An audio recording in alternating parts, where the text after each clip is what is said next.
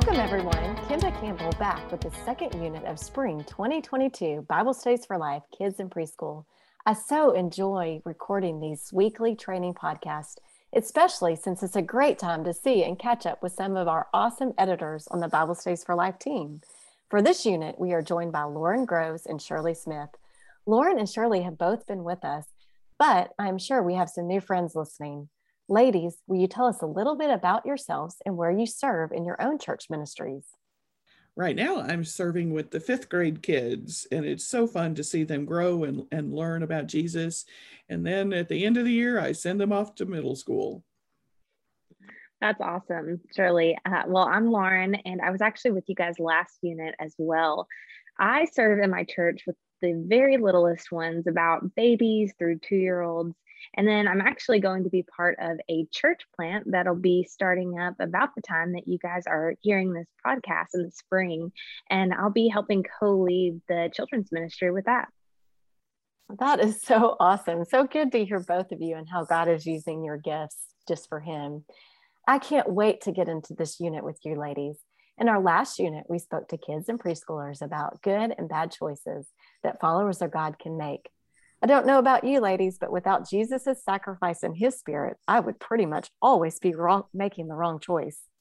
Me too. And even if I did make a choice that looked right, it would probably be for sinful motives. Exactly. That's why we are so excited to spend some time in this unit discussing who Jesus really is. He is the promised Messiah, and it is through him and because of his love that we are capable of living a life for God. Amen, Shirley. Let's jump right into it. Our first Bible passage this month is a story of Jesus healing the 10 lepers. In Mark 17, we read about how Jesus is God's son and he how he can heal diseases and sicknesses as only God can. Leprosy was something that set someone apart as unclean in that time and culture. People would have to physically separate from everyone else to keep the disease from spreading. Sounds familiar today, doesn't it? um, lepers were quite the picture of what sin does to our own hearts and communities. It eats us from the inside out and individually, then it tears us apart relationally. And God is the only one whose power can defeat both physical and spiritual sicknesses like these. Lead boys and girls to learn that Jesus could perform miracles like this because he is God. He has the power to make an unclean leper worthy of re entering his community.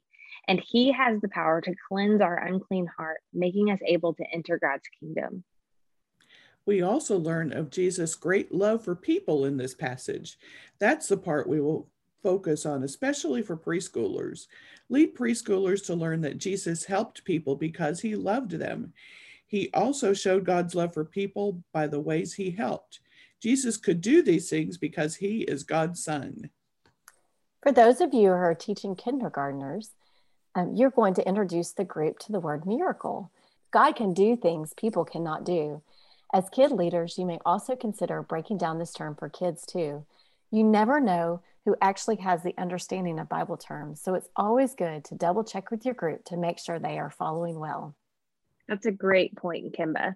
This story is such a good reminder for all of us of Jesus's point in doing these earthly miracles to show people who he really is. People like you and me, and even the kids in your groups each week. Amen. That's right.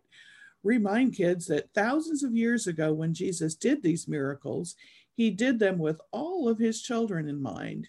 He knew even then that we would be talking about this story this week. He is the Messiah who loves us. We are praying for each of you as you share this with kids and preschoolers and as you take this opportunity to share the gospel with others. Thank you for that reminder, Shirley. This is going to be such a good session. Thank you so much, leaders. I want to invite you to look at the level of biblical learning for your age group and focus on how you can teach kids about that concept throughout this Bible story. We hope that these conversations each week are helping you feel more and more prepared to teach the Bible each week. Thank you so much for being here. Have a great week.